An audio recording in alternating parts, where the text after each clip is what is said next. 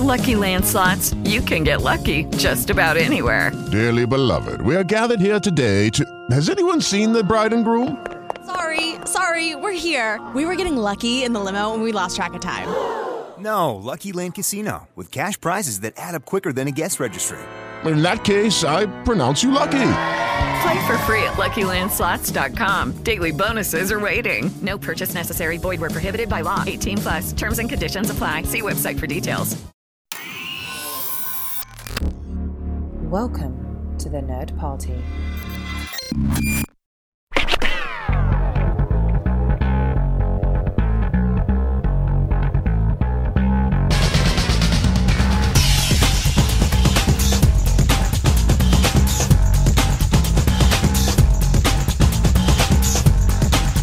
Hello, and welcome to another episode of Missing Frames. This is the podcast here on the Nerd Party Network where we watch all the movies we should have seen by this point in our lives. I'm your host, Sean Eastridge. Thank you so much for tuning in. And hey, if you like the show, you've listened before, or even if this is your first time listening, I love you. And please give us a five star rating. You don't have to, but man, I would surely appreciate it.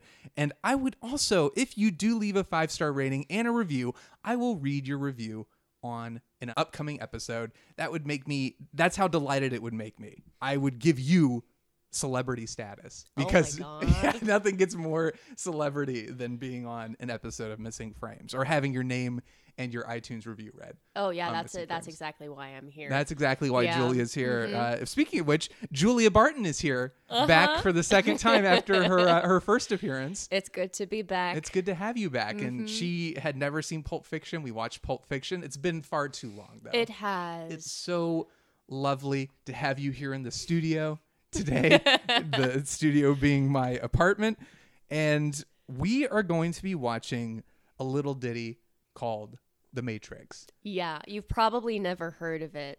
I'm sure our audience has not heard of this film. I will say this much. I am so excited because I've been searching for somebody to watch this movie for such a long time. It is one of my all-time favorite movies and it's the 20th anniversary this year and I even way back I think it was like 20 eh, 2018 all the way back in 2018 the way which was just it was almost a year ago uh, uh, we had listener jonathan request the matrix. So i was like okay i've got to do this. It's the 20th anniversary. I could not find a single person who's not seen the matrix i've been searching since december of last year and i finally found you And then I came along. you came along and everything fell into place. and this is the way I've wanted it to be forever. So thank you for this, Julia. I'm so excited to be to be here with you. you are so welcome. So uh, let's talk a little bit about The Matrix, which is a wonderful film as far as I'm concerned. Mm-hmm. I first saw it. It was released in 1999, and it was the same year as The Phantom Menace. oh, the the yeah. first of the new prequel trilogy Yes. um, of Star Wars films. And that was the movie that was understandably getting all the attention at the time. Everyone was very excited about it. And that was the movie that people really cared about. Oh yeah. And then that movie wasn't great. And all of a sudden, this kind of like under the radar Keanu Reeves starring science fiction movie that nobody was really paying any attention to sort of snuck in. And mm-hmm. all of a sudden, it was like, this is the best movie ever. But I remember specifically it coming out the same year as Star Wars and kind of stealing all of Star Wars Star Wars's thunder. So this was released May 3rd or March 31st. So it was released before Star Wars. Wow. It stole the thunder a little bit. It sure it, did. it really didn't because Star Wars still made so much money. but it did I do remember people like being so focused on Star Wars and then when that came out that conversation kind of really disappearing and people talking Mm-hmm. more about this movie. Just kind of stirring their drinks and just being like, so, uh, what about that Matrix movie instead? Let's Yes. talk about that instead, yes, please. that's exactly what the conversation sounded like back back in good old 1999, the good old days. Do you remember what you were doing in 1999 and whether or not you knew about this movie or The Phantom Menace? So in 1999, I was I one second, I'm gonna try to do math. I feel like my face is like you know that meme with the blonde lady trying to do the equations are flashing in front of her face. And That's what I'm doing right now. Yeah. It's literally This there are actual like, equations floating around me right I now. I wish our audience at home could see this. trying to like Rain Man this very simple subtraction equation. Are you just trying to figure out how old you were? I am. So with anything, um, I was four in Excellent. 1999, but I specifically remember when The Matrix came out because all of the other kids on the playground would be doing the um the classic moment where Neo just kind of does The- the, the bullet time, the dodge, motion, yeah. slow motion back. so you know. Neo, you know that name. I do. So you know that much. So The Matrix is another film, just like Pulp Fiction, that's very ingrained in pop culture in America. Mm-hmm. You can't, even if you haven't seen it, you really can't go through your life without finding out things about it. Very true. Yeah. So I know, and also my brother saw it and he loved it, and I didn't. And so he Your had twin his- brother? Uh, yeah. At four years old, saw the movie. he sure did. How do Yeah, I join this did. family? I was 12. I was 12 years old, and it was like a conversation. Yeah, Like, all right. Mm-hmm. you're going to be watching an R rated film. I'm going to ask you to cover your eyes like, for a couple times. You know, my dad was very like, Yeah. you have to, I, I will tell you when not to look. I will tell you when to look. Stunningly, the, the moments my dad told me not to look were not as disturbing as the moments I was allowed to watch. I was allowed to watch all the gunfights and like all that stuff. Um, I wasn't allowed to watch other certain other moments. So I, I I'm not sure. Like dad, dad, get back to me in on. a certain way, if they just kind of like Yeah, fingertips to fingertips. there were moments where when I finally watched the movie all the way through as a teenager. oh yeah, As a, a real live teenager, and was finally like, I think I'm ready to watch this all the way through Yeah. without covering my eyes. Yeah, I was a little taken aback at how little was wrong with the scenes I was told I shouldn't watch. But that was it it was for me a huge deal because this is one of the first R-rated movies I saw. But beyond that, I don't want to. I, I hate prefacing this movie or setting up expectations at all. This is one of the freaking coolest movies on the planet, and it's hard to put yourself with the reputation with the sequels, which are not nearly as good. Um, to put yourself back in the mindset of what it must have been like to see this movie in 1999 and just be like, I have never seen anything like this. Yeah. Because so many of the effects, so much of the style, like the leather and the sunglasses, that's become so cliched now really that it is the movie almost feels dated in some ways because of that. And to be fair, some of the technology in the movie dates it. Uh, even watching it now, I can remember certain things. Like there's a cell phone that like clicks open. Oh that's my like, Oh, that's so cool. And watching it now, I still think it's like really cool and futuristic. And then I'm like, wait a second, no, it's not. We have What am I literal supercomputers in our hands now. Yeah. So I mean, the movie's 20 years old, so Mm. that's saying a lot. But I I was so thrilled by it first and foremost because it was an R-rated movie and it had this sort of like aura of oh I'm I'm So cool watching. I'm so cool It's now I'm, I've elevated I told I all can my watch all of the parts, Dad. Exactly. Yeah. I, I would. I went into school the next day and I was like, "Have you guys seen The Matrix?" And they were. My friends were like, "Yeah, we have." And our parents let us watch all of it. You had to cover your eye. And I was like, "Oh, I thought I was going to be able to brag about this." Thought it was just kind of a hush going to fall over the crowd. They're like, "Whoa, he's, he's, he's seen the whole Matrix." That was a big deal. That was a big sign that you were super cool if you were Super allowed to watch the whole thing. But I love. I love. Loved it. I still love it. And uh, it's a movie I revisit frequently because if whenever I I just need my fix of like awesome techno music and great kung fu and Long things like that. Long leather that. jackets. long leather and- jackets. yeah. These this is the movie to go to. But so we know. So you were four. Somehow your brother saw it at the age of Mm-hmm. four. Um, you know Neo is is a character in A the film. character. Um, what else do you know about the Matrix? If you could predict the plot of this film right now, like, do you actually do you know enough about it to? You, you don't. No, I don't think I do. Okay, tell me I what know, you think it's about. So, um, I know that there is a there there's some kind of reality. There's a there's a discovery that's made that kind of shatters somebody's perception of reality.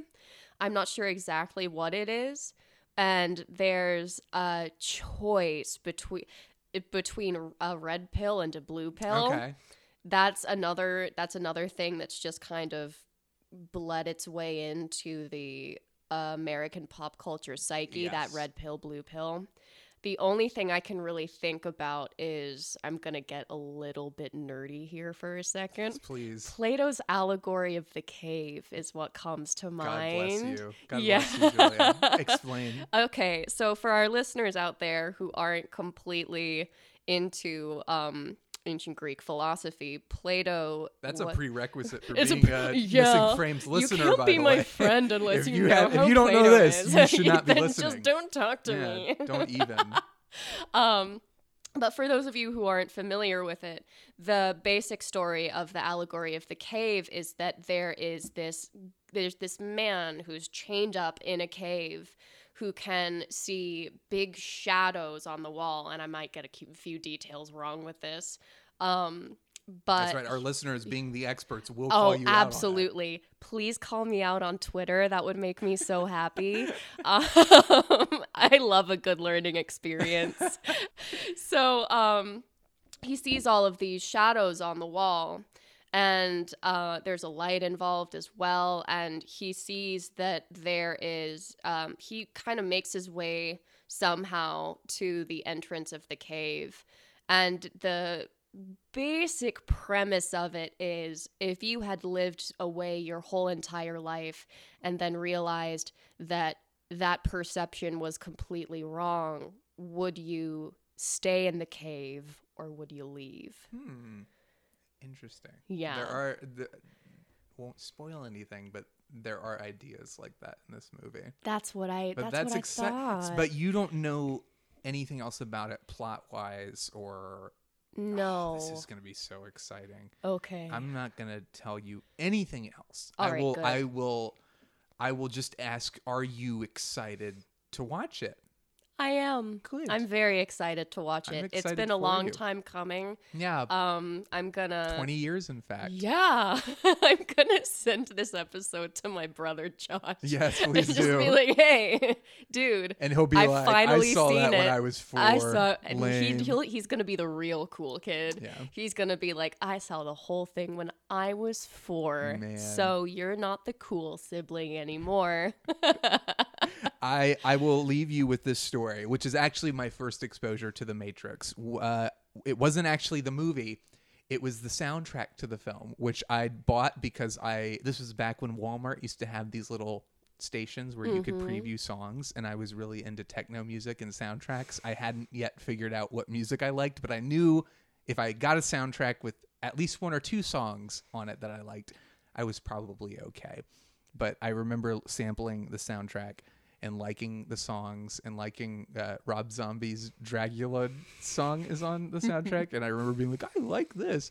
And I bought it. And uh, later on, the woman my dad was dating at the time asked me if she could see the CD case, and she was very offended because Marilyn Manson was on the soundtrack. Oh. And she oh. was like, This is music of the devil. oh, I knew that And was you- coming. and my dad threw it. He's like, "You're right," and he threw it out. you're right, babe. And I totally lost. Satan I lo- music. yes, I lost the soundtrack, and then my dad let me watch the movie about a year later. So I don't know who ended up winning. I think I won, I and I, think- yeah. eventually I got the soundtrack again. You did. So yeah, you I came think- out on top. I think we're all really good. did. Yeah. Mhm. So okay. So in, anticipation is high. Excitement is high. Yes. I'm excited.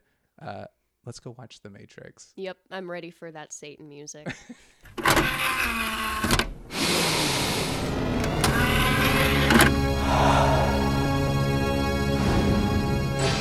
Now available to own on video cassette.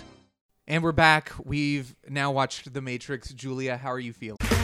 Okay, round two. Name something that's not boring. laundry? Ooh, a book club. Computer solitaire, huh? Ah, sorry, we were looking for Chumba Casino. That's right. ChumbaCasino.com has over 100 casino style games. Join today and play for free for your chance to redeem some serious prizes. ChumbaCasino.com. No purchase necessary. Void where prohibited by law. 18 plus terms and conditions apply. See website for details.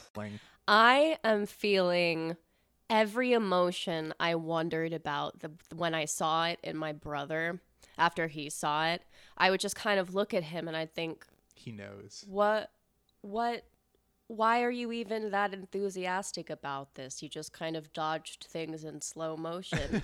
and now watching it, I was just kind of like I know now. You're like, whoa. Whoa. I know exactly how he felt. You get it. You get everything. I do. I get everything now. This is perfect. It's quite a red pill moment. Yes, and I'm very Mhm. proud of you for taking the dive and taking the red pill, Thank taking you. that risk and joining me on this adventure down the rabbit hole. But uh, yeah, I love this movie so much. It is one of those movies that I think people look at and point out like it's like on every level I feel like it works from story to character to effects and action. It's like one of the best crowd pleasers. It gives me like all the things I want from a movie. Yeah. It gives me Rob Zombie songs. It gives me Keanu Reeves shirtless. Ugh. Um, I love it. Now Mhm. that shirtless scene also results in a, a dis- disturbing creature going into his belly button, but you know you have to take the bad with the good. Yeah, You- I never wanted an Audi belly button more than when I saw that scene. yes. Yep. But I want to know because you it was great to watch it with you to have you reacting to things that to me have become so commonplace and it feels like so many people know about now like the uh the the moment where Smith and Neo jump at each other and they're shooting each other and the camera the bullet time spins around them getting those moments and to experience them with you while you were experiencing with them it was great because these are like I said, I think part of the problem with The Matrix is, first of all, that it had two sequels that kind of squandered the reputation, but uh, it's it's difficult to look back on this with fresh eyes. So thank you for giving me a moment to experience that again. But I want you to kind of walk me through your emotions. And you took significant notes. I did. I took nothing. I am I a, a host of a film podcast. I took zero notes. Uh, either I'm just really pretentious and snobby and think I don't need notes, or I'm extremely lazy. And the truth is, it's probably somewhere in between those. Yeah, but like a- I also feel like I can't live up to this. So you have, I'm ready to hear all the notes. But first and foremost, you knowing nothing going into it, how did the opening scene feel to you? Because to me, this is one of the best and most exciting opening scenes ever. And it's hard to remember what it was like. Well, no, it's not that hard to remember. I remember watching it for the first time and just having my mind completely blown and being like, I don't know what's happening. I don't know how this woman is flying. I don't know how she's running on walls. I really don't care because this is amazing. But did you have any idea? Did you have any notion of how she was doing the things she did or the fact that the Matrix was a computer program? Did you know any of that? Or it, just walk me through the emotions of seeing this opening So scene with Trinity. That first scene, um, well, first and foremost, it was just kind of it oozed cool. Yes. It, it you have the cool agents that you don't know are absolutely totally sinister Mhm. showing up, and you just think it's oh, you know, some classic cop. FBI jurisdiction shtick going on, which is cool in its own right. And then, you know, uh, Smith says, Your agents are already dead. Yes. And it's just, and, and it, And you're like, oh. Yes, exactly. He's like, I it think we can you in. handle one little girl. And he goes, No. Lieutenant, your men are already dead. Dead. And you're like, What? What? What? But that, I love that. I think this movie, it is so hard. I've talked about this on the show before. It is so hard to pull off exposition in a natural, organic way, especially with a movie like The Matrix or or Star Wars or any movie where you have to explain what like why Mhm. is the world this way? What is this? Why does this work? What is the force? What is a lightsaber? Yeah. It's it's so tough. And the Matrix it's almost tougher because not only is the Matrix building its world, it also is playing by like a very unique set of rules that are not based in a reality we're familiar with at all. Um, and I the first scene doesn't really explain everything. Doesn't explain anything. No, it doesn't. Which it, doesn't it have gives to. you so it the thing I really like that makes it effective world building and exposition is that when you go and see it after see, watching the movie, it makes absolutely Yeah. perfect sense. Like when one of the best examples is the truck driving into the phone booth. Like were you like, oh, she's dead? Uh, I act- I actually took a note and uh, uh, when I saw that part and I just wrote brutal. she's dead. They just She's killed her. gone. Wow. I Brutal. I remember thinking as a kid, I was like, wow, I guess in R-rated movies, people just die. yeah. I remember thinking like, oh, this like that moment and the moment where uh, Neo goes on the scaffolding and he he decides he gives up. He's like, I can't do this. I was like, oh, I guess in R-rated movies, people don't accomplish their goals. like I was so used They to don't like go after their heroes doing dreams. yeah, which is funny because I'd seen movie like The Empire Strikes Back where the heroes fail the entire movie and terrible things happen. So it's just funny that I thought like, oh yeah, R- I'm an adult now. It's R-rated movie where these people, the, the hero can't escape. He has to get caught by the bad guy. oh, that's so adult. Wow. But yes, I uh, I I remember feeling that way of like, what? She's gone. She's a phone. What did the what the phone? Who did she call? What is going on? like, how did this happen? But yes, Yeah. so y that is such an effective scene, and it's our first introduction to bullet time as well. yes. which is basically it's the technique that this movie essentially invented. I don't know if someone out there will well actually me and will say actually it was done way back when. I'm sure there's evidence of maybe some form of bullet time, but it was never like this. No. It was never the technology that they used. It was never to the extent that they used Mm-hmm. it, but it's basically whenever the the action freezes and the camera spins around it, which is just it it still looks so freaking cool. So cool. It's so awesome. It's so cool. And that's it's it's one of those things where again, I can never see this movie for the first time, sadly, but every time I watch it, I just get that little thrill when she jumps up in the air and kicks the guy. Oh, it's just like this is so cool. But I just remember my mind being blown like I've never seen yeah. anything like this.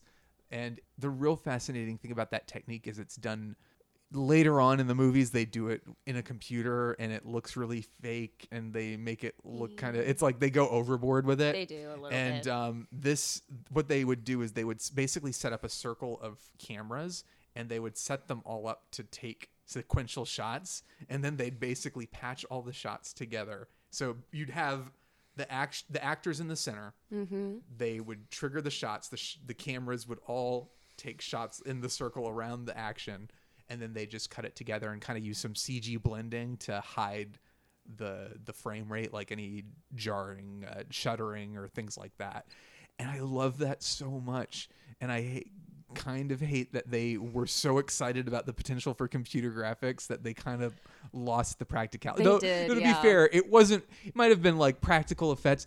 It wasn't very practical in terms of setting it up and making it happen. So while I understand, I still like. It's so effective in this movie. I Yeah, it. it is. So after that, we were introduced to Neo, who's sleeping at his desk like a bum. Mm-hmm. And uh, were you? I want to know what questions you had at that point. Like, were you just kind of like, "What's going on?" Like, who? I mean, you probably were like, "What's going on?" Yeah, but, like, a little bit. How were you feeling? And you predicted you were like, "Oh, there's a white rabbit in this movie because Yep. the, the disc menu is a white rabbit." Yeah. Like, is Alice in Wonderland a theme in this? And I was like, I don't know. Maybe, maybe it is. You were very coy about it. I know. I don't want to ruin the experience for you. Yeah. But he has to follow the White, White Rabbit, Rabbit and- and then he goes to the club where Dragula, my favorite song that introduced me to this movie in the first place through the soundtrack, uh, is played. Yeah. That's also the first scene my dad wouldn't let me watch for some reason. He didn't want you to go to those clubs. Those those terrible, disgusting clubs where people dance and dress up in leather. oh, the hedonism. yeah, it's awful. It's so so bad. Yes, but how? So how are you feeling? Were you are like from the get go? Were you and get like immediately pulled in? Yes, Awesome. I was. Um, I think the when I originally got really pulled in was when when knock knock happened. Mm-hmm. That freaked me out. Yes. that was I, I it was interesting because I felt um I kind of felt the kind of emotional reaction that Neo was. Mm-hmm. So we had same kind of thing that happened in um call back to uh, the last episode we did Pulp Fiction Mm-hmm. with with the with the with running into the guy with the car who had Yes. the donuts. Yes. You have that really well executed moment of experiencing what the character is at that same time Yes. emotionally, which uh, is just good I love it. storytelling. One of the great things about The Matrix that the other two movies miss is the sense of mystery and discovery. Mm-hmm. Um, this first Matrix is kind of the first half is almost a horror movie. It is. which I kind of picked up this time around. Yeah. Um, something I always knew, like I, you feel it because the movie is very. Uh, it's for the most part in the first half. It's not action heavy. No. It's kind of it's exposition heavy, and it's also very mysterious. And there's lots of weird things happening. Yeah. And it's Mm-hmm. Creepy. Everything just isn't necessarily right. Yes. But you just don't know how it's going to be fixed or even what the problem is yet. Exactly, and that's something I love about the first one, um, because you don't know what's going on, and you don't really understand why. Like it, the like the scene that comes to mind in particular is the scene where it's like, "What good is a phone call if you're not able to speak?" Oh, and then his mouth disappears, which is terrifying. And then, of course, the bug crawls into his stomach. But the movie's pretty horrifying. And Reloaded and Revolutions, the two sequels, lose that entirely. It, it's just there's no sense of like mystery or wonder because they kind of play all the cards they have in this first one. They do. I don't think The Matrix was supposed to have a sequel. I don't think so either. Now, this is one of those movies where, like George Lucas, the Wachowskis claimed, like, oh, we had a sequel, like a trilogy in mind. uh, Which I don't buy in either I don't case. buy I don't buy at that all. with Lucas. I don't buy that with these guys. So the Wachowski sisters now. Yes. Um, at the time they were brothers, and they uh, they it was just this thing where you want your audience to believe you have it all planned out, so they'll buy into what Yeah. you're dishing out. But you can feel it when you watch the sequels. Mm-hmm. They feel disconnected from this first one. Well, I also don't think. I, I feel like the first film just really ended itself really well. like Star Wars. Yeah. Star Wars was a movie that was fully intended to be a standalone experience. And this was too.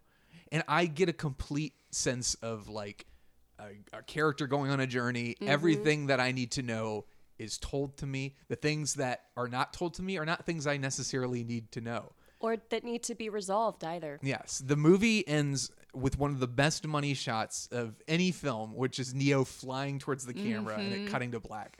That's all I need of Neo flying. So in the sequels, when you have him flying around and doing all, this, it's kind of like, I thought I wanted this, but I really You don't. don't. No. So that is that No. is one thing that I think the movie is very self-contained in a way that's extremely impressive and uh, unfortunately a little undone by the sequels. Yeah. But yeah, that's uh, it's a very good point, and it's something that I I've always admired about the Matrix because it does take. Uh, I'm comparing it to Star Wars, and rightfully so, because they're both like kind of of the same ilk in terms of the story they're trying to tell, and which is cultural significance. Exactly. Uh, it's a hero's journey. Uh, You take a character, fish out of water, and you kind of build him up to be the savior of the galaxy, the world, uh, whatever. It's such an effective storytelling device. Like, I love it so much. And I love the way they have it play out in this movie. Because you really connect with Neo, which is funny. This is You kind of.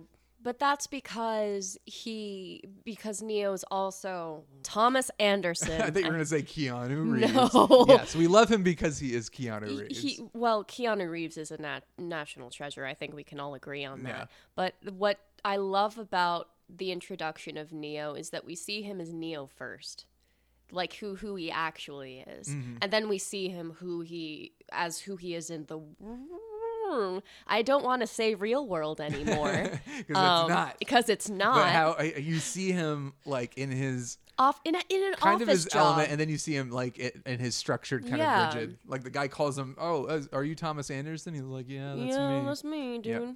So, I mean, it's Yeah. not really him. No, it's not. But that's the kind of again, this is something that the audience can latch on to the idea of like, no, I am, I'm not, I'm trapped in this place that I don't want to be, and I am meant for something more, which And- is and- very integral to the whole hero's journey. Yeah, I think the thing that's most important to note about the whole character is it, even when even though they're like they're moonlighting as an amazing criminal super hacker, Neo is just a dude. He's just a guy. He's just a guy. He's literally a dude. He's Like, he- literally just a dude. He's one of the dudes. He is Ted Theodore Logan from Bill and Ted's Excellent Adventure. He's just He's a about as duty as you can get. Duty. Hmm. Hmm, um, but uh-huh. no, really, and I think it's when you say that. Actually, it's funny that they cast Keanu Reeves because like he is kind of an unassuming sort of like.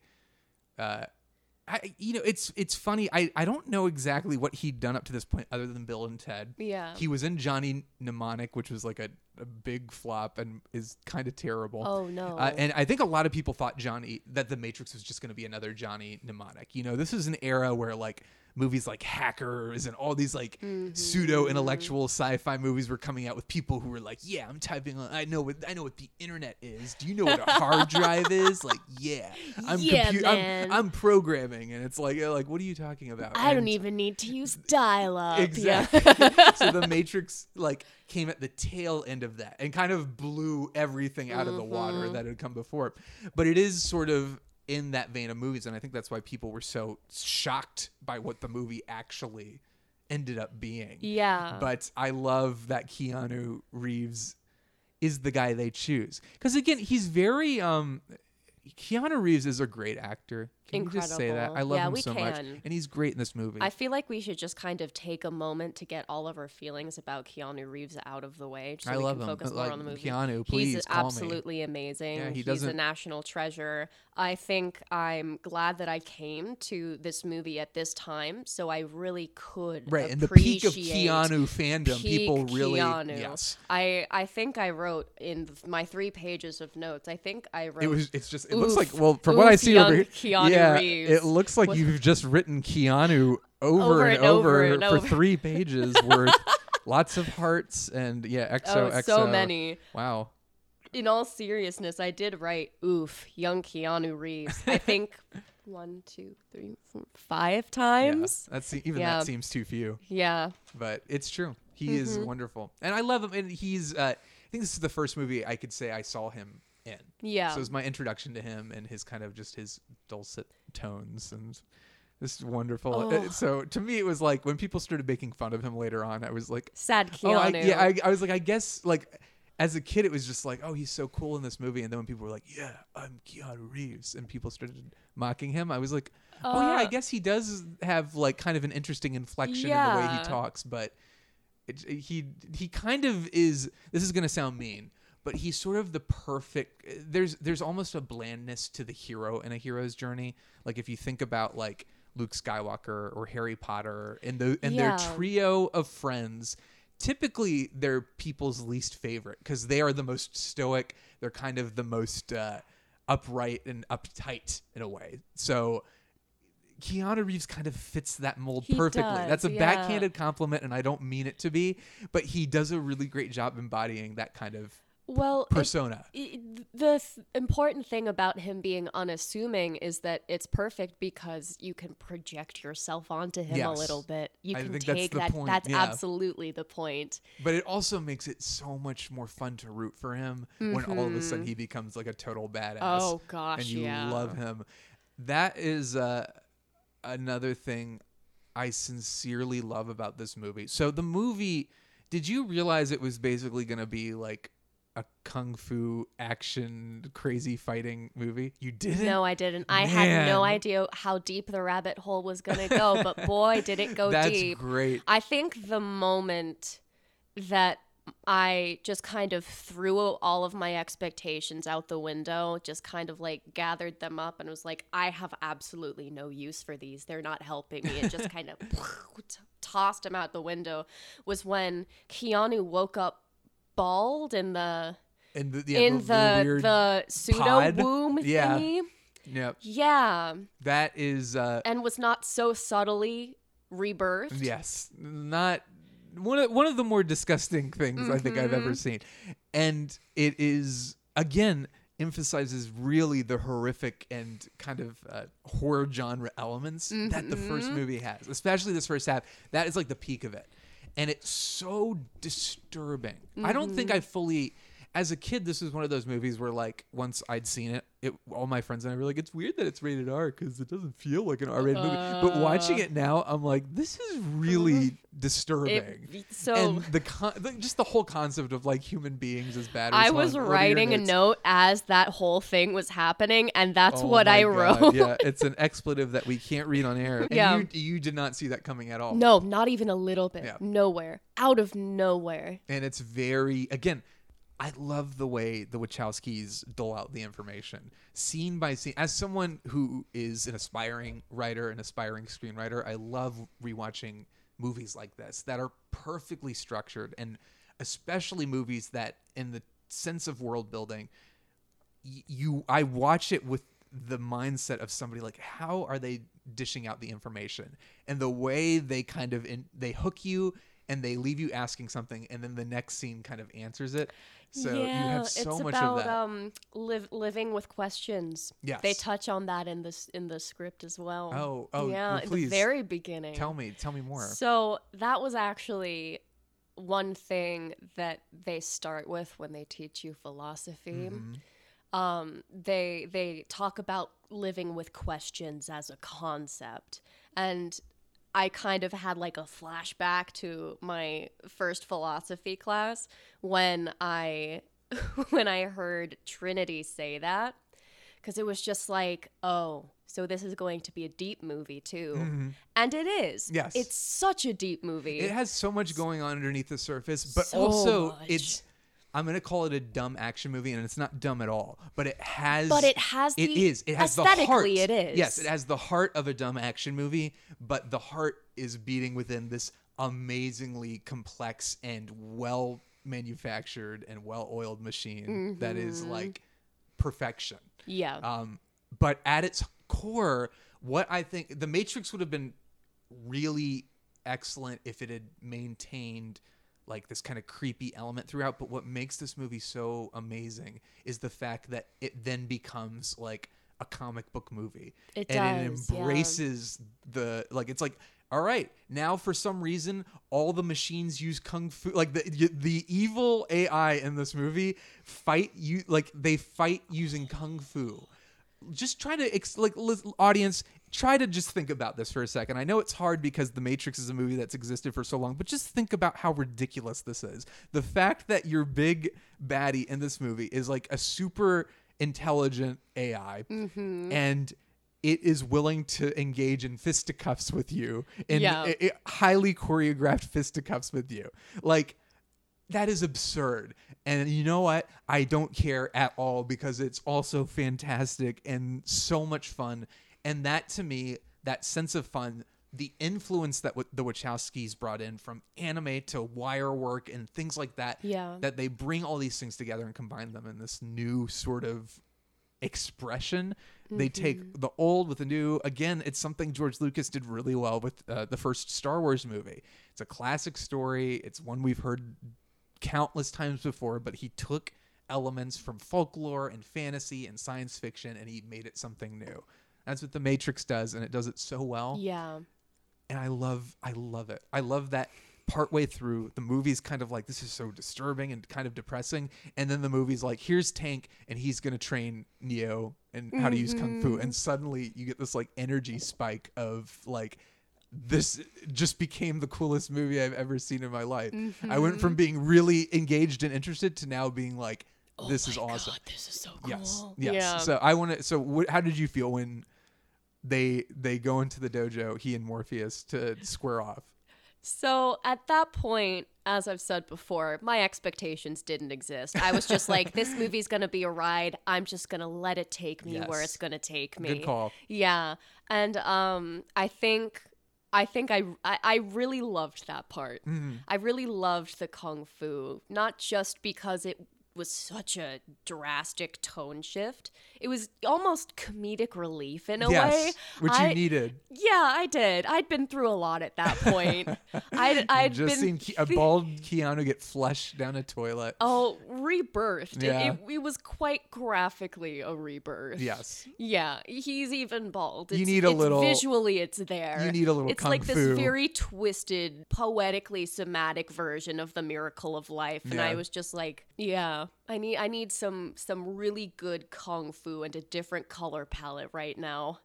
and, you, and that's exactly what you got. Yeah, they knew exactly where to put that sequence to introduce it as well because I really didn't want to fight it at that point. Yeah. I, I had nothing critical to think about that kung fu moment because I was just like, oh, thank God. I love it. I yeah, Yeah. I love it. And again, I, just and the line, the line delivery, and the line itself. I know kung fu is so It's just so great. great. It's perfectly timed. The movie is full of great one-liners and a and a sense of humor that is kind of lost in the other two. The other two become a little stiff and clunky. Yeah. This one feels naturally funny in a way that that really enriches the movie.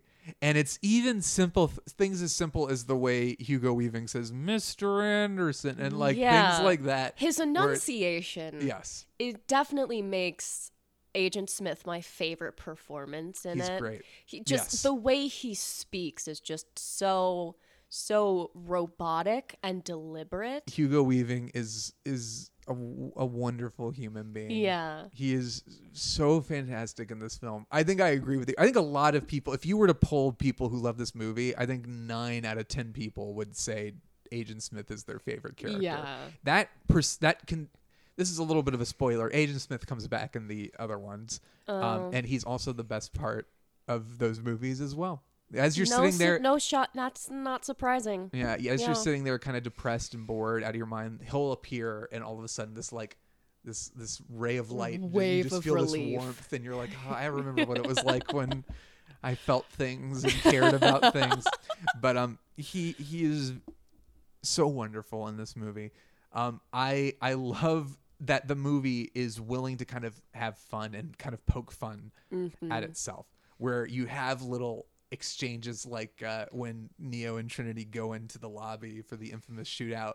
And all the cops come out, and the guy yells "freeze!" and they kind of look at each other and look back, and then they jump. Yep. That is such a great moment. So, and the so other good. movies, I don't know if they just had their heads up their asses, but like they take themselves so Too seriously, seriously now. that they can't have that looseness and sense of fun that I think is so crucial to why this movie Well, works so well, well. That also the the fact that they're having fun with it also adds to the coolness factor. Yes. because they're they're not even they don't even make a comment about how goofy it is in any way, shape, or form. Yeah. It's just this great physical moment, and they just have fun with it. Yeah. they just roll with every single punch. And I love um what is it when uh, Morpheus says, "You think that's air you're breathing now?" And there's a moment where Of- Neo Neo's kind of like, "What?" Oh, and then they oh. don't say anything, and he doesn't answer or clarify or elaborate. he just it leaves him there. He kind of is like, hmm. and then it's yeah. like, "All right, let's keep going."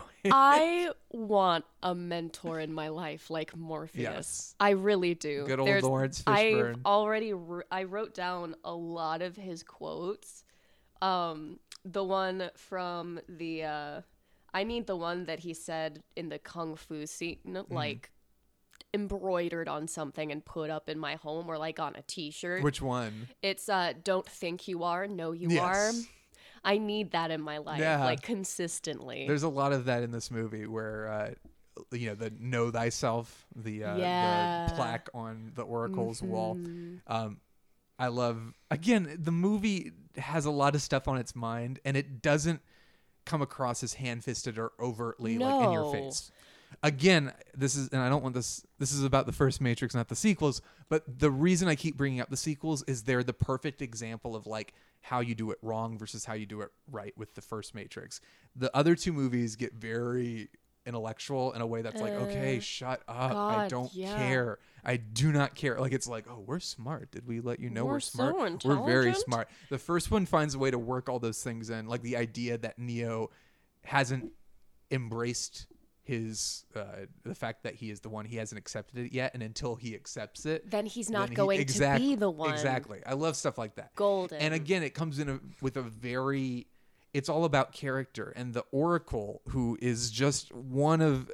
The Oracle might be a runner up for me as far as favorite character. I she would is so say, yeah. good. Gloria Foster, she's fantastic in the role, and I love the the subverted expectation of like the Oracle is going to be this like Very wise, creepy, mysterious mystical- old lady. yeah, and then it's just like this really like kind of jovial like black woman just hanging out. And she's like have some cookies, Making cookies in like her very kitchen. like very warm and sincere, but very uh there's like th this deepness to her. She's that also enigmatic at the same time. I love, and again, Mm-hmm. where the second movie spins like lines and lines of dialogue trying to convince you how smart it is. One of my favorite lines in this movie is uh, when he knocks over the vase, and she's like, "What's really going to bake your noodle later on is would you still have broken it if I hadn't said anything?" Yeah. and it's like, ah, oh, my, my God. brain! I love it, but I love it so much. It's so simple, but it's all with. It's all anchored by character It and is. character growth. It, every single thing that they say that's intellectual in this movie is justified by everything else that's happening. Yeah. They they don't put it in there just because they can. They put it in there because they should. Yeah, and each um, the fight scenes in this movie are awesome and they're great, but it's not just about the fighting and it's not just about the choreography and how cool it is. It's all about what what is Neo going through? What is his journey? What is he learning in this scene? When he fights Morpheus, he's kind of getting used to the the world and he's like breaking free of like the constraints of like, oh, this is something I can play with. But All he's these also learned rules Yes, that have exactly. been internalized in him. And same with Agent Smith. When he's fighting Agent Smith, it's not just a cool moment of like, oh, they're gonna fight. It's his growth as a character, willing to take a stand and like make that change. Believe in something. Exactly. And it's Mhm. it, it again, the sequels lose that. With the sequels, it's all about the spectacle, and there's no character growth. And part of the problem, I think, is because this movie puts Neo in a place where he has kind of mastered himself, Yeah, and it's like where do you there's take no that space character for development if he's that's part of the of problem everything. and it's part of why like you said this movie really works as a standalone movie and not necessarily a movie that's like you you want a sequel but you don't actually need a sequel No, I was very much satisfied. yeah I thought, you know, I don't I don't need anything else. I think the moment that I was just kind of I knew that I was on this roller coaster and I was not getting off anytime soon was was definitely the rebirth. yes Yeah. and you're like all right i'm in it for the long haul Yep. i think me too i think uh when you're a kid, you're just like I said, it's an R-rated movie, and I'm just like, I love whatever I'm gonna see. here. I'm not sure what's but going like, I don't on, think I, but that looks pretty gnarly. Yes, I, I, I think I was not expecting for it to be quite as much fun as it ended up being. Yeah. Like the sense of fun there was really blew my mind. Even as a kid, not really fully understanding it, I think deep down I kind of got like the fact that it's like, oh, now they're doing kung fu. This is crazy and awesome. But I loved I loved that. I um I also love the uh again that the characters are so defined, like not just Neo, but the supporting characters like Morpheus, like Trinity. But beyond that, you have like Switch and APOC and Cypher and Tank, all these different types, and Mouse, who you were so Mouse is my favorite. who's the first one to go. First to go. It's a curse I have. I'll always look at a character and I'll be like, okay, you're my favorite. And then they're going to be the first That's to die. that that dooms them. Just stop Mhm. thinking that. But Yep. it's such a a it's a diverse cast, but it's just they all have very particular character types and traits that make them very definable. That they all contribute something. They do, to yeah. the larger whole. And even though a lot of them don't have a lot of dialogue, the actors did such a good job of making sure that we knew that you you could just take a look at them and you know that they've been through stuff. Mm-hmm. You know that there's just this camaraderie that they effortlessly put forth. Yeah. That just shows that they really are like resistance fighters. That's that squadron of the resistance that have just been in the trenches Yes. together. How you feel about uh as a Cypher, Mister what's his name? Joe Pantoliano, the guy who betrays them. Oh gosh. Um the only thing I've really felt significant about him was um pure unadulterated hatred for, first and foremost uh, but secondly um, an appreciation because there was this moment where he's what it's the very chilling moment when he's just systematically Mhm. killing each of these people Yeah. and i'm still i'm gonna be thinking of uh when when switch said not like this Yeah. not like this. You this know, it's funny. That is a, a quote my friends and I use all the time as a, as a It's joke. so Just quotable. all the time. Not like Not this. like this. Um, I, uh, start I love that. He's kind of like if, if Agent Smith is the villain you love to hate, then it's almost the opposite. It's like you you, uh, You just, just hate, hate him. Cypher. You just yeah. hate but there's something again. It, it, there's what a, a great villain. You understand the motivations. Smith and Cypher are very great, well-defined villains. With Cypher, Absolutely. he wants to get. He's tired of this. He Ignorance is bliss. Exactly. He wants to to go go back, back in the cave. He cave. Mm-hmm. doesn't want to be uh, out there, like you said. Yes, back Yeah. in the cave. Smith is almost kind of the same thing, where he is like, "I'm so tired of this, and if you guys could just give up and give me what I need, I do not have to live in this world anymore. I Mm-hmm. Don't have to." He's basically like a grunt who is like, "I'm done. Like I don't want to do this. Mhm. I'm good." So I actually have very strong feelings about that moment Mhm. because I had just kind it was you know when you're watching a movie and you have this moment where you realize something and you're like this is an absolutely brilliant little detail. So when Neo first meets Morpheus, he's go he's at the door and Trinity says, "I have a tip for you. Be honest." Mhm. And so then fast forward, you have Morpheus, he's been captured, he's trying so in order to meet Morpheus, you have to be honest. And then you have this parallel with with Morpheus not being in power anymore. He's Yeah. the the only two people in the room, people he's the only person in the room and then there's Agent Smith and actually Agent Smith becomes human in this Yes, scene. yeah. He becomes undeniably human. Yeah. He has these wants and these repulsions that humanize him in a very disturbing way. But anyway, back to what I was saying. The thing that absolutely struck me was nothing was working until he leaned he made the other guys leave. Uh-huh. And then he leaned down to Morpheus and said, "I'm going to be honest." Oh yeah, that's a really interesting parallel. I never Uh-huh. picked that up. Yeah. So he- Morpheus Blew just my mind. Laurence Mhm. Fishburne just has a vibe about him. He just if once you want to be honest with him You all do. the time. And so it's But this is true. parallel of to meet him, you have to be honest, and then to break him, you have to be honest. That is so cool. That's great. That is a really cool parallel I never picked up on. Mhm. Um, I also the the performances are fantastic. I love everybody in this movie. Mhm. Like I said, everyone has a distinct personality. They all have a distinct look. This movie oozes cool, like we said. I mean, like the moment the shot that spins around the phone while uh, I think it's it's Meat Beat Manifesto is the name of the the band, the song that's playing. Yeah. But when it comes around and they're all standing there and they're uh, around the phone in their leather gear and the shot just ends on them. So cool. And the guitar comes in. It's just like the Just movie is so awesome. so But they're cool. also distinctive. They all look great. Um, they are all fighting in this movie. I love that. Think of just how many action movies you've seen where the editing and the camera work is designed to cover up the fact that it's not the actor doing Yeah. the fighting. I had a question about that. Yeah. I was wondering if everyone did their own stunts. Like not all their stunts, like things like with The being thrown into a wall, but the fight scenes with them fighting each other, where it's these uh, Like the kung I- fu scene. I give so much credit to the Wachowskis. So uh, the the choreographer's name is Yuen Woo-ping. I hope I pronounced that correctly because I had I he's one of the great choreographers of all time.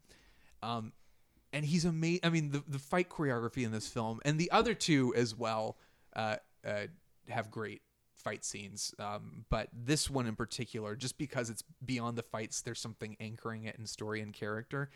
But the actors trained and did the fights, and the Wachowskis were brilliant in that. Something that I don't think was a common thing happening in a lot of American action films. You saw it in a lot of like like Hong Kong action films and kung fu films and like movies with Jackie Chan Yeah, where there are these long unbroken shots where it's a lot of action happening in one shot.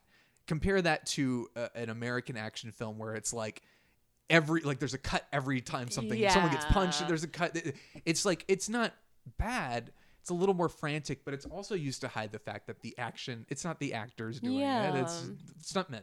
So for the Wachowskis to say no we want our actors to train we want them to do these fight scenes that is so important to this movie because again beyond the coolness factor of like seeing Keanu Reeves do all this stuff Yeah. for his character you are so invested in it that you have to see him Yeah. the- you need him to be the one It's it's doing these things. meaningful yes when he's the one doing it himself. Yes.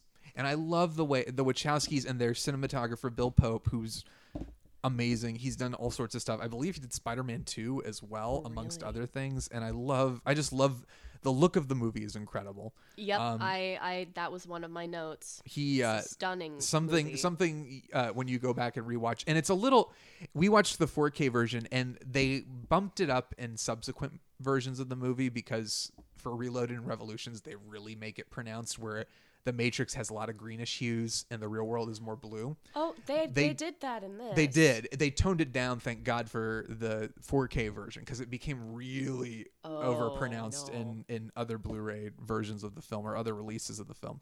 But he uh, they the way they choreograph and the way they uh, frame the fight scenes and shoot them is so brilliant and I give them so many props because you have these again you think about like and I love these movies but the Bourne movies where it's like a lot of shaky cam and it, they're it, they're great movies they're so well shot but there's something so uh it- it- impersonal. yeah, well, it's it's more like it, it, it works for those movies, but there's it, it it's a completely different kind of filmmaking. It's frantic to give get you in the action with them, Yeah. but this is like you're admiring it as like an art form or a dance or something where it's just like I, I love it so much. Yeah, It's the skill required to do that that just earns itself this kind of intense admiration that I was feeling. and you just again because of the actors and because they went through so much to actually do this stuff it is very uh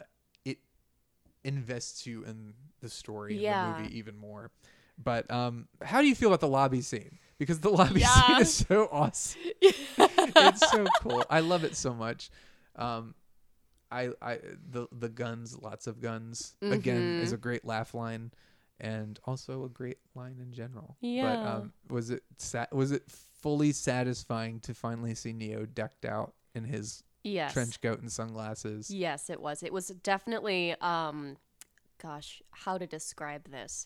Um I would say it was almost like a religious experience. almost like uh we were watching it and I saw just the first glimpse of it and I said, "Oh, snap, there's the trench coat." it's happening It's happening. Yeah, and, I it's it's one of the I mean it's one of the great action sequences of all time. Again, the Wachowskis, I think their only movie before this was like a, a low key kind of drama. Like uh, let me I'm gonna look at their yeah. So I don't. They'd only made one movie before this. It's called Bound. It's like a uh, yeah. It says it's a neo noir crime thriller. It's like not at all an action movie. Like visually interesting. I haven't seen it, but apparently visually interesting. They worked with the same cinematographer, but like nothing. I feel like if I saw that movie, nothing would make me think, oh, these guys are gonna do a crazy action movie, like an insane one of the greatest action movies of all of time. all time. I Yeah. can't imagine, and they've talked about it in interviews. Joel Silver, the producer, has talked about it. I can't imagine getting the script and looking at it and just being like, okay, Yeah. here's like however many, like 30 million. Is that how much it costs to make this movie?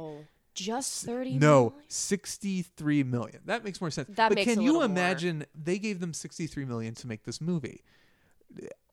That doesn't happen anymore. No. Can you imagine it it's so hard Someone who's only done one movie before that would not get sixty-three million. to bring Star Wars back into it because this movie, this trilogy bears a lot of similarities to Star Wars.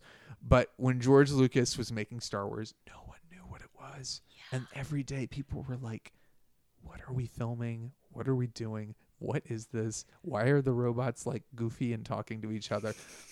I imagine with the Matrix it was similar and also amplified because additionally you had techno babble, you had way more like mystery box stuff where it's like we don't know what's happening. So much weirder. societal commentary too. Yeah, it's I I feel like in both cases the producers in the studio placed a significant amount of trust in these people Yeah. and I am forever grateful for that, but also stunned that it happened It's at a all. 'Cause It would. It does not happen anymore.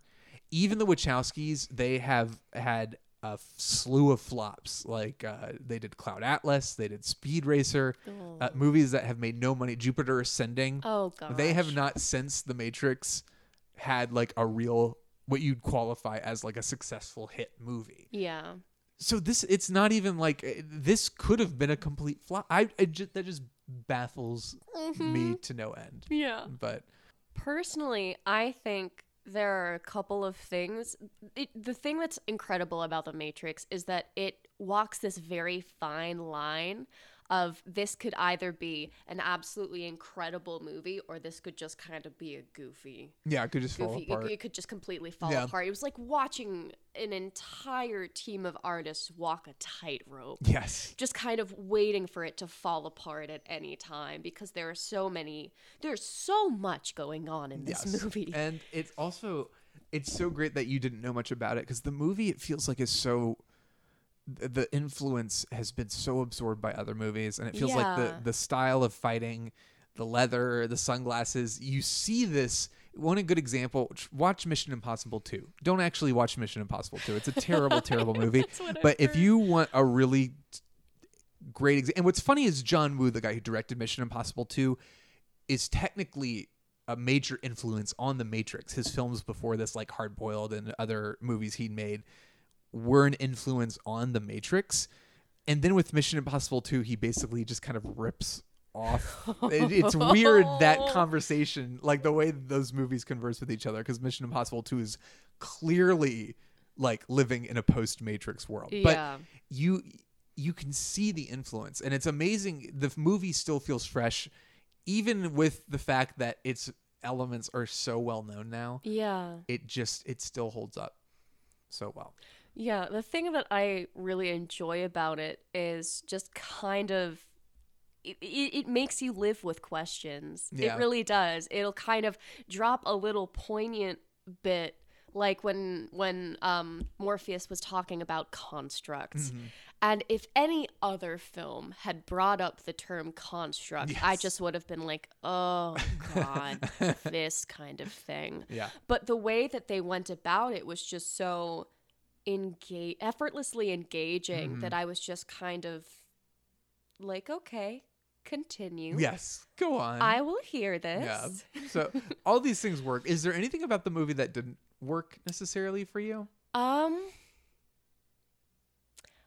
the first time I saw Agent Smith, I didn't like him. the first time I saw him, he has a very it, i feel like until you know his character it's yeah, like this guy's really stilted and weird Just yeah. a little insufferable. and it, the way he speaks is just very like precise and like very interesting i he speak hits, with yeah. such creative tone like the way he talks is very so much emphasis. Yes, and he's great, but you almost don't realize it until the end of the movie. Um, and then he's amazing. And the other He's- ones, like I said, just so good. you know what is is a little goofy in the movie that I still love regardless is Mm-hmm. the the whole like Trinity and Neo love Okay, thing. yep, there we go. Like the, the the kiss at the end when she's like, just- "I love it you so came much." out of nowhere. It does kind of come out of nowhere. It's it like came the completely out of nowhere. you uh I lo- I love the idea that it's like you can't be dead because I'm in love with you, like because the And- oracle told me that, which is a great, a very sweet idea and a very like cool idea. very in tone with the movie, but just the the whole like I'm gonna kiss you and you're gonna come back to life. It It's- was very fairy tale. yeah, which I, I mm-hmm. kind of love, but I can also if someone was like that's the one thing I hate about this movie, I'd be like, yeah, Yeah. I can see that. It, the romance just felt like it came out of nowhere, but also when you think about it, it kind of ties back into the to the vase and the and the um the whole it it asks a question about fate too. Yeah. So it's just kind of like I do love that. Does- she, yeah. she she saves him in the beginning, and then she saves him at the end through through her love for him. She's I love that kind of they they kind of save each other like the way They they, kind of their relationship and their courtship is sort of that they continue to save each other throughout.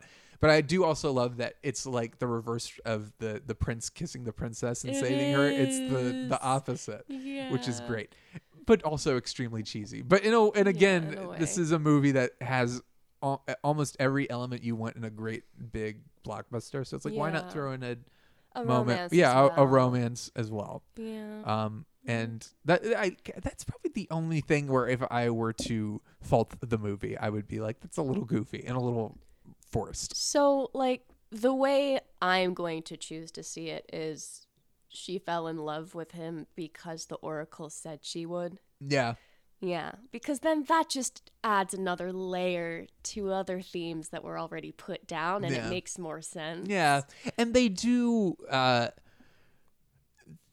they explored the relationship kind of in the sequels. Okay. I, am trying to think how to say it without spoiling it. Um, I'm not going to see them. Eh, not in a satisfying way, Um, but like there's some interesting ideas that they try to pose with. Um, yeah, there's one. There's one idea in particular. I won't spoil it. Well, uh, at some point we'll sit down and watch those movies too, and it'll be terrible. But um, there are a couple interesting ideas that I liked what they were trying to do, and they don't really hit the nail on the head. They don't really get it, and Good yeah. idea, bad execution. yeah, again, I don't, I Uh, don't know. I like that they have that little romance. Again, just the same way that I don't need to see a movie with Neo flying around with his all his superpowers. I don't need to see a movie where they're in love and in a relationship with each other. It kind of is weird. And the second movie has this incredibly awkward like orgy dance scene Oh, and it's like it's very uncomfortable Yeah. it's the second and third movies. The second one is very much about excess. The third one is very much about trying to pull it in for some meaning, but not really succeeding. Mm-hmm. And I don't know. I was going to ask you. I think we, I can kind of tell though, but you don't. I'm not selling them to you by any means. But No. any interest in seeing the sequels beyond what I'm, the, the terrible job I'm doing and pro- So- pushing them to you. What what sounds like a really fun idea to me is just getting drunk and roasting them. Yeah. Mm-hmm. Yeah. The, you know what's weird? Matrix Reloaded and Ma- Matrix Revolutions, I would not call either of them a good movie. I think both of them have elements that are impressive. There are some really cool fight scenes in the second one. There's an incredible chase scene in the second one. And um and the third one kind of tries to bring it back to an emotional level, but it just doesn't, Doesn't work work. and yet for some reason like i i the movies are out on 4k and i don't own them but i want to own them. I don't know why. It's not because i need to have them in like 4k presentations. It's because there's something so fascinating about the sequels. And how they came to be from that movie. Yeah, It, it's it's you know the Matrix does uh, open the door for a sequel. I feel like I if we lived in a world without a Matrix sequel, everyone would be talking It- about like it- we want Matrix sequels. So it's like it was gonna happen. It's kind of like seeing a really beautiful mother with a really ugly kid, and you just think, "How'd that happen? Sure, how'd that happen?" yeah, but it, you know it it was just it was one of those things that had to happen.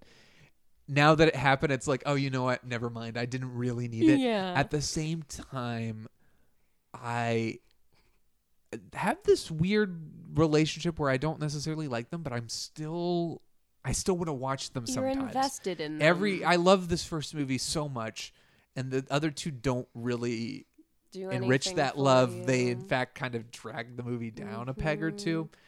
But at the same time, I I admire the talents of the people involved, the attempt. I don't think it was I think it was just a missed misguided project and I I still have this fascination with them. Now, that being said, have you heard there's a Matrix 4 happening? They just announced it. Oh no. I that I would expect to be my reaction too. It's not. It's I I don't know why. I when I heard the news, I was like, "All right, let's do this." Just getting back Let's into get- the roller let's coaster, do it. strapping yourself yes, in. I I don't know if it's because of the Keanu Love Fest that's going on. which he deserves He so deserves much, so um, much. I don't know if I just missed this world more than I thought I did. Mm. I don't have any I don't have any uh, illusions to Matrix 4 being a good movie. And yet I'm like genuinely excited for it. Um I don't know what it's going to be about cuz the third one kind of closed the book in a way. It ended the story. Um certain characters are no, No longer more? alive. Okay. Um and it'll be interesting to see where they take it. I I don't know. I I am and it's only one of the siblings. It's not the Wachowskis working together. I think it's, It's just, just Lana. Lana. I think it's just Lana um Wachowski doing it. And I I don't know why I'm excited about it, but I am. I don't like the sequels. I but I I don't I don't know. There's something about it that makes me excited. yeah. I, don't- I can't explain it. Yeah. It does not make sense. Well, it's just such an engaging world, and any chance to dive back Maybe I just it want it to be good. Maybe do. I want you want it to be I, good I- so th- this, badly. this weird affection I have for Reloaded and Revolutions, even though I don't like them. I want them to be able to kind of bring it back and recapture some of the magic of this first movie. I want to believe that they can. Yeah. And I love the people involved so much that I just I'm like I want all the success in the world. I think maybe that's what's driving my excitement for it. Though I my hopes are pretty The low. people. Your Yeah. expectations are low. My, my yeah, my expectations are low, but I'm I'm hoping for the best. Yes, I think. But Mhm. What else? Is there anything else? Favorite favorite Oh, moment? gosh. Favorite line? Oh gosh, there are a couple of lines that I wrote down. Um uh one of them is um believing in something and the power of that. I really like that theme. Another thing that they brought up that really resonated with me was when um Agent Smith was interrogating Morpheus and he talks about how people define reality through their miseries. Yes.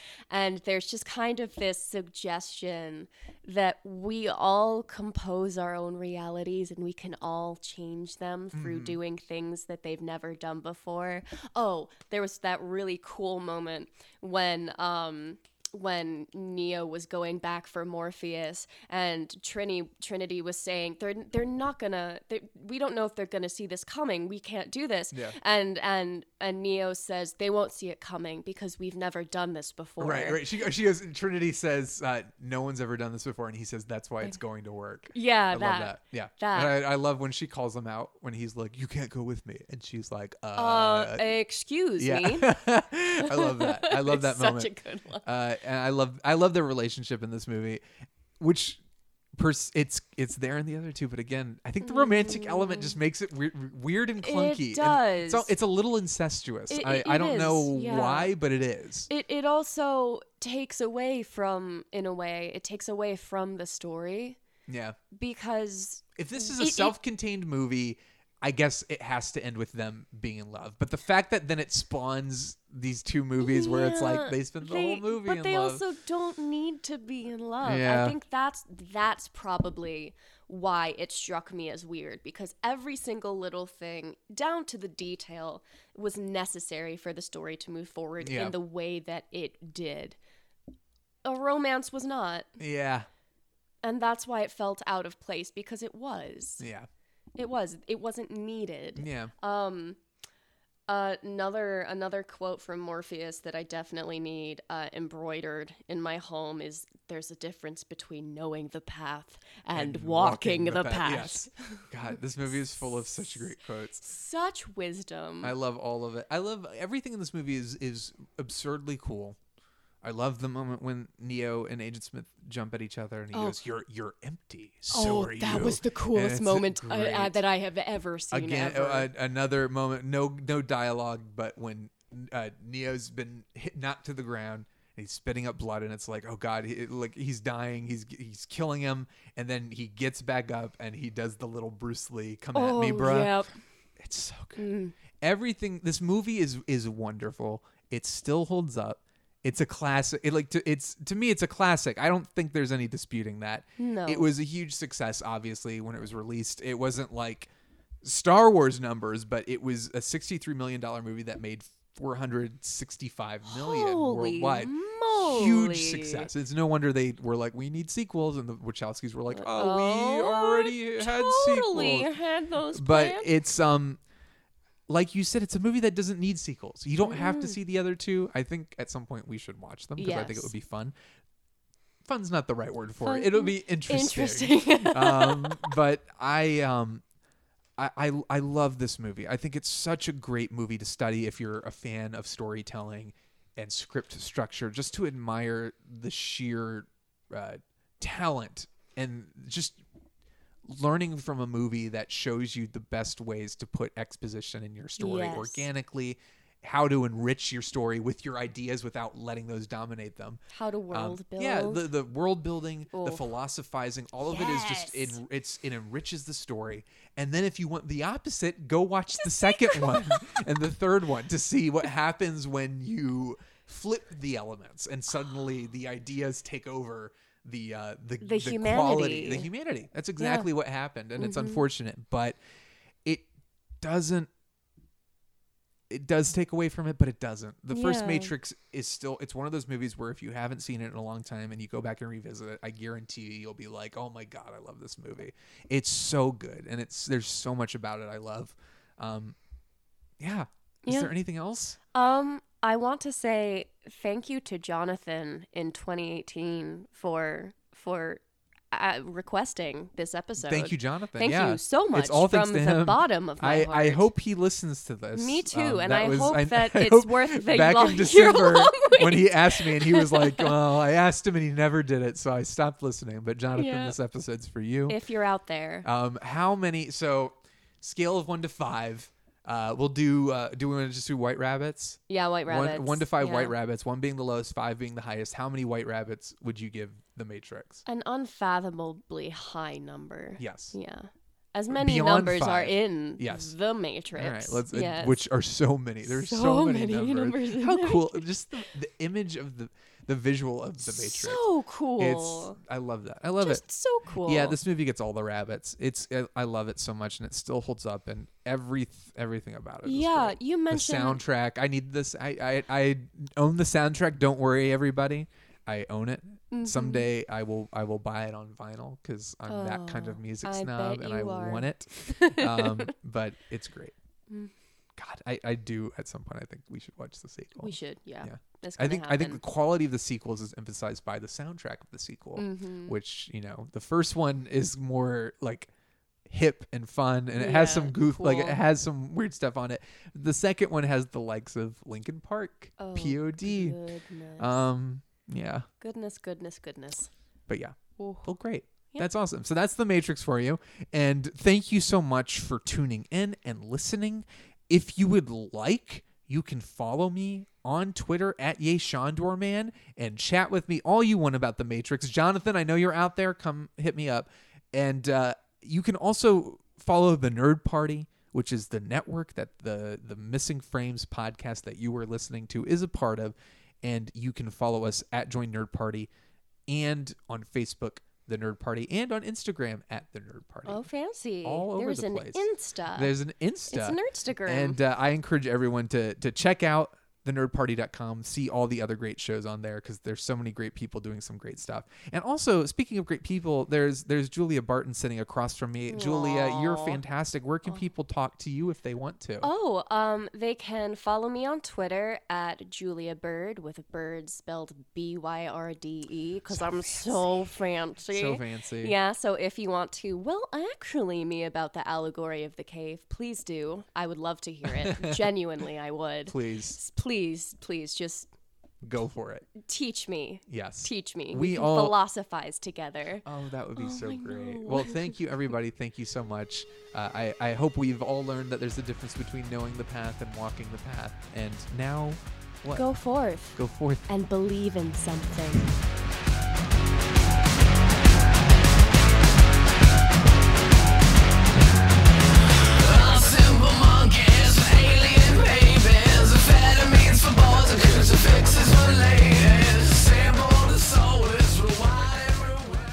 Hello, it is Ryan, and I was on a flight the other day playing one of my favorite social spin slot games on chumbacasino.com. I looked over the person sitting next to me, and you know what they were doing?